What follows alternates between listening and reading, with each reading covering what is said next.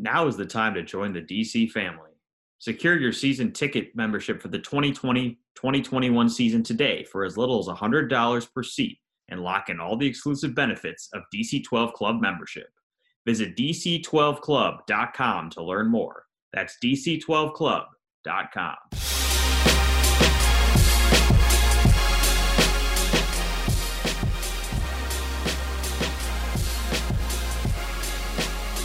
Wizards fans, welcome to another edition of Off the Bench presented by the Alibaba Group. Zach Rosen here uh, with Chris Gehring, and we've got an exciting episode for you today as we've got details for the start of the 2020-21 season, and we're also going to talk to Bleacher Report's Jonathan Wasserman about the draft, which is coming up in eight days. It's coming up quickly, but turns out uh, the draft isn't the only thing that's right around the corner, Chris. Last night, uh, about midnight, we got uh, the NBA released that the NBA and NBA uh, PA have come to uh, an agreement on uh, ratifying the CBA and agreed on the start of the season for December 22nd. Um, so I'll kick it over to you. The, the timeline that we've got, it's it's coming rapidly. Today is November 10th. Just keep that in mind. Yeah, it is. Um, it is coming fast. I mean, we will have the draft on November 18th. Free agency negotiations will begin on November 20th, and then we'll start hearing about agreements and, and start being able to make announcements, I would imagine, uh, a day or two later, probably. And then the season will start on December 22nd. So um, happy holidays, NBA fans. We will have, we will have uh, our traditional opening holidays uh, right around actual holidays this year. So it's just going to be, it's going to come um, hot and heavy here. And it's exciting though. I mean, we, we've been wondering when it would be, if it would be maybe January, if it was going to be a quick turnaround. I've seen all over Twitter, and it's a really good point. Half the league has not played in, in hundreds of days, um, have not had any kind of, they've had been able to have team activities, but there's so many players that obviously we just watched the NBA finals, but there's so much of the league uh, that has probably been off from competitive basketball for the longest they've ever been in their lives, like since they picked up about since they picked up a ball. So it's all going to be super interesting. I think what what will what will come of it is that teams are going to be. I mean, I think the level might be a little might be interesting at the beginning, but teams are going to be fired up to be back. And I think what's going to happen on December 22nd and forward is we're going to see some really really exciting games right off the bat because players are just chomping at the bit to get back.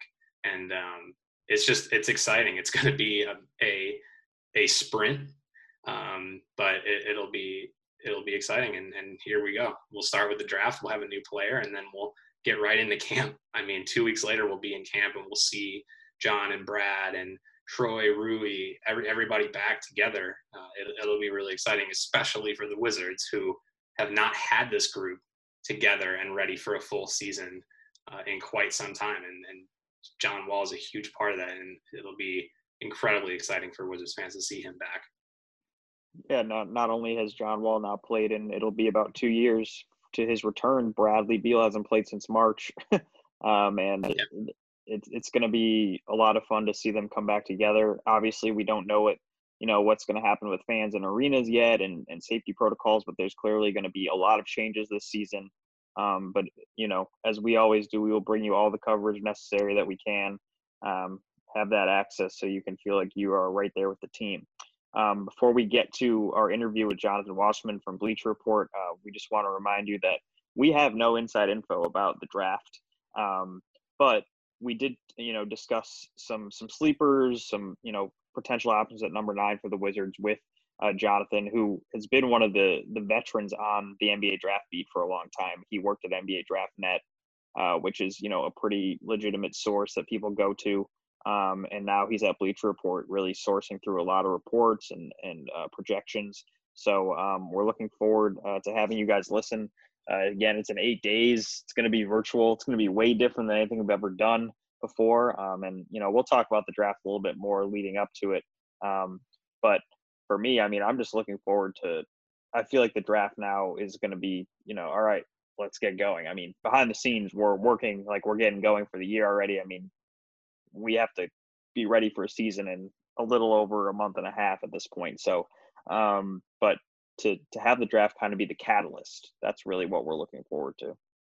Yeah, it's a calendar that we've never had before, but I think once we get when we get that when we get those new players potentially the Wizards also the 37th pick when we get to potentially two new guys in the door we get free agency sorted out and we have the team ready to go uh, the the fun part about it is we won't have to wait long uh, to see them all on the court together. And you know, usually you have to wait a whole summer you get a you get a taste at summer league and then have to wait longer to the fall. Um, we are going to have none of that. We'll we'll have everybody on the floor quickly together. And you know we we've had had some content from guys that have been working out together already, which is which is awesome to see, and and it's going to be incredibly valuable. These guys that have been on the floor together, John, uh, Thomas, Troy, um, Isaac Bonga, the, the the time that they're spending together now is going to be invaluable because camp is going to come quickly and they're going to need to gel fast. And you know, 10 games less the 72 game schedule is is still, I would say, it's it's almost a completely representative schedule. But it is 10 fewer games you have to work with when you're a team that has playoff aspirations. They they will, they will need to hit the ground running, and they know that. And I think all that time that we're seeing them spend together now is is going to be really important. It's just it gives you less um, less leeway in, in having a bad run, having a, a long stretch of, of tough games. Uh, we'll see what the schedule ends up looking like. That's the other thing that I'm very curious to see. Um, where we're going, uh, how long we'll be on the road versus at home, how the NBA tries to to build in COVID precautions to the, to this year's schedule, um, with a whole new challenge of obviously probably not being in a bubble and and traveling around the country. So there's a whole lot to that remains to be seen, and obviously we'll we'll break it all down as we as we learn. Um, we'll all be learning it together, and we'll all be getting ready for it together. So it's an exciting time. It's going to be crazy, but um, once we have NBA back and then the whole league back, I think everybody's going to be really, really excited to see how this season plays out. Without a doubt. Um, well, without further ado, we're going to get to Jonathan Wasserman from Bleacher Report, who's going to talk to us about the draft. And as always, our draft coverage is presented by Geico.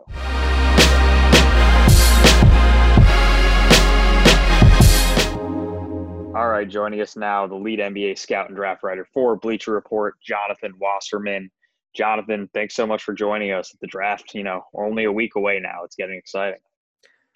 Yeah, I mean, I it feels like it's been you know ten years since uh, they've been they played a game, and and I'm I'm looking forward to November 18th. I'm looking forward to November 19th. Honestly, when it's all over and we don't have to talk about the same guys over and over again. But my curiosity level is is pretty high after uh, after all this time are you going to bed at this point just reciting their names and their their height and weight and wingspan you know waking up the wife and everything with with it?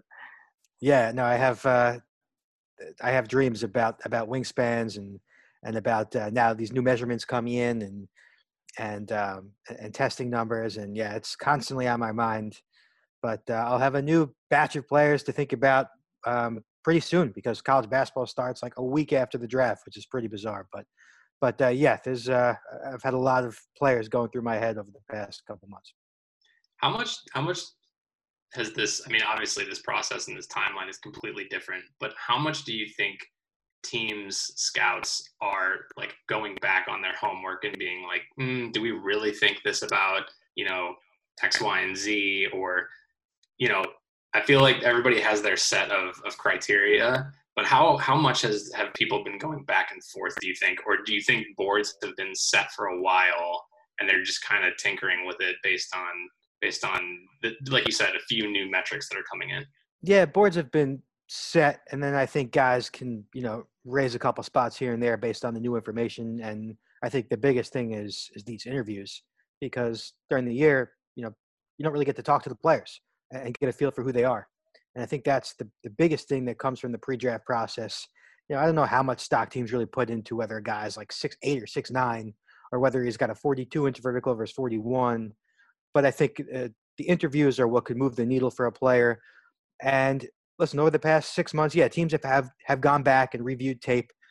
I know that most teams I've talked to have given their scouts like a month off and just said, you know, stop watching tape. Just you know, clear your mind because after a while your mind starts playing tricks on you you start you know rewatching the same film and coming up with new opinions which you probably shouldn't be doing you probably shouldn't be making you know major changes to your evaluation uh, during a six month period where they're not even playing.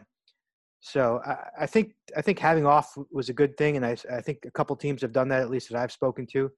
But uh, yeah, the, all you could really do is go back and watch watch the games again, and then again talk to the players, and I think that's the biggest thing that, that scouts get out of the pre-draft process. It's almost like studying for the most important test of your life for like way too long, and you just overthink everything, and you almost like lose track of you know the details. And I'm sure that that time off that some teams have taken was beneficial. Um, you know, we we of course can't really project exactly what the Wizards are going to do. if That's not our job, not you know within our our boundaries. But for you, you know, looking at the team at nine um, and what kind of player they should be looking at, and maybe just you know some ideas that that have come across your head. And I know in your mock draft you've had uh, Onyeka Okongwu there, um, like a lot of teams have, or a lot of outlets have. Um, but for you, you know, what what do you see for the Wizards at nine? So I mean, I know it's a cliche and easier said than done, but of course, uh, I think the Wizards are just should not really put much stock into positions and needs, and and you know they just they're kind of stuck in the middle, uh, you know, right now with with their Bradley Beal on a little bit of a different timeline than some of the younger guys, and and so uh, you know if it was me in control of the team, I wouldn't worry about positions or, or needs. However, um, it's tough to know who the best player available is going to be at number nine in this draft with so much uncertainty. And so you do kind of have to factor in okay who can fit what we already have best? And and i think okongwu would be a dream get for washington uh, given their their defensive needs. I think they were number 29 in defense last year and they could use some rim protection a big time athlete like okongwu around the basket but also somebody who i don't think gets enough credit for his offensive game. And somebody i think washington could feed the ball to in the half court and say go get me you know a high percentage shot. And that's kind of what surprised me about Okongwu this year is how good of a shot creator he was inside the key area um, and, and his footwork and his offhand. And so uh, he's number three on my board. But because he plays center and because there's a lot of parity in this draft, I think a guy like that could drop if a team like Atlanta, you know, figures, okay, they already have Capela. The Knicks already have Mitchell Robinson. Okongwu could drop. Another guy who comes to mind is, is Isaac Okoro, who um, would also feel a need with his defensive toughness – in the middle, and and there are some questions about his shooting, and maybe that could allow him to drop to number nine. And to me, he's a a good fit right next to Rui Hachimura. And then uh, and then Devin Vassell is, is probably the last name that comes to mind in terms of guys who will be in their range and who fill a need with his shooting and defense. Yeah, it seems it seems like I mean the one thing that the was the luxury that the Wizards have is that you have guys like John Wall, Bradley Beal, uh, certainly Rui, and then you have you've started to build those role players like Troy Brown and Thomas Bryant that have started to contribute. You can you can find you can kind of it gives you more options because you have less major holes to fill, you have less usage to fill, and it seems like they're going to have options either to you know maneuver on the draft board take a player at nine that can help them. There seems to be a, a, variety of guys that can help in different ways. And um, I'm just curious. I mean, I guess every team is different, but the the best player on the board scenario in, in, the NBA, especially, it seems like that can play out better for teams, kind of no matter what. Um, when you take when you just take the best player that's there, do you agree with that, or do you think that um, you know certain teams really do need to hone in on one or two needs, no matter who's on the board? I think it really depends on where the franchise is and, and if they're looking to, you know, win a championship right away. And sometimes that factors into it. But for a team like the Wizards, I mean, and a lot of young guys like Rui and Troy and good young prospects, but we really don't know how good they're going to be. I mean, there's still a lot of uncertainty with their trajectory. Like, is Rui going to be an all star or just a good, solid, you know, foreman? And Troy Brown, like, you know, is he just a good role player or is he? So you just because you don't know, you can't really shy away from wings because Troy Brown is on your team, you know? And so I think for the most part, teams really do just kind of try and block out the outside no- noise and, and, create a ranking system and ignore everything else and just take the guy who's highest on their board and like you know it reminds me of like Jayson Tatum going to Boston right they already had um, they already had Brown Jalen Brown so on paper you're like okay they already have Jalen Brown do they need Tatum but imagine if they passed on Tatum because they already had Jalen Brown or, or Miami back in the day when they had Hassan Whiteside and he was their franchise center they still took Bam Adebayo. imagine if they passed on Bam because Whiteside was already there. So I, usually, you, I think from a logic standpoint, you just have to take the best guy there. You'll figure out fit later on in, in, in the rebuilding process. Who are some of your sleepers? Um, you know, whether it be first round, second round. Um, I feel like, especially after, you know, maybe pick 20, there's a lot of uncertainty, um, or maybe even the lottery uh, for all we know at this point. But I, I feel like a lot of teams have different draft boards after maybe the top 10. Yeah, so I think one of the strengths of this draft is, you know, the 18 to 40 range. I think you can, I think the guy at 40 could be number 18 on another team's board. I think it's that close. And so um, a lot of names come to mind. And, and just to kind of talk about this draft in general, uh, I think there's going to be stars in this draft, and, and, they could be later on in the process. And it's just very tough to identify who they're going to be. My favorite guys are Malachi Flynn, San Diego State, who's probably going to go somewhere in the late first round. Uh, just highly skilled and, and, and, really intelligent and pesky on defense. And, and somebody who I know is not very big or athletic, but I think we've seen too many point guards in recent years be able to overcome physical challenges with skill and IQ. And, uh, to me, Malachi Flynn is a guy you want to bet on overcoming um, those physical limitations. Uh, Desmond Bane from TCU is somebody who I know is popular on draft Twitter. And he's uh, 6'5, three straight years over 40% from three, improved as a playmaker this year. I think between his shooting, his passing IQ, his defensive IQ, he's just an easy fit anywhere you look. Um, I really like Skylar Mays from LSU as somebody who's going to be there in the mid second round. I haven't really heard a lot of buzz on Skylar Mays, but I have him ranked in the early 20s actually. And kind of a guy who reminds me of Malcolm Brogdon coming out of Virginia. We questioned his athleticism. What position does he play? I think that's kind of overthinking it. He's just a very crafty player, a, smart player. He wasn't, he doesn't pan out in basketball. I mean, he's going to be a doctor. That's the type of guy he is. Mm-hmm. And so um, I, I love his versatility and his intelligence. Those three guys come to mind. But I mean, we could really have the sleeper conversation for another hour. There's just a lot of guys who I think are are hold a lot of value as as late first round, early second round picks in this draft. So as much as this draft, you know, people are saying it's not great on paper and all that, but people like you who've really studied, you know, those second round, you know, late first round guys are, you know, interested to see where do these guys go? How how do my projections compare probably compared to most years? Yeah, I mean, it reminds me of the 2013 draft, right? At the, t- at the top of the board, we didn't know who was going to go one. Uh, and I'm not saying that whoever goes one is going to be Anthony Bennett, but CJ McCollum, you know, ends up being a stud, and Rudy Gobert goes 27, and Giannis was the MVP, you know, as the 15th pick, and, and Schroeder turned out to be a decent player, and Steven Adams became a hundred million dollar center, and like those guys, we just never really thought of as stars before the draft, but a couple years go by, and and you kind of get surprised. So uh, I, I just think it's it's there are going to be stars in this draft. They're just tough to identify at this point.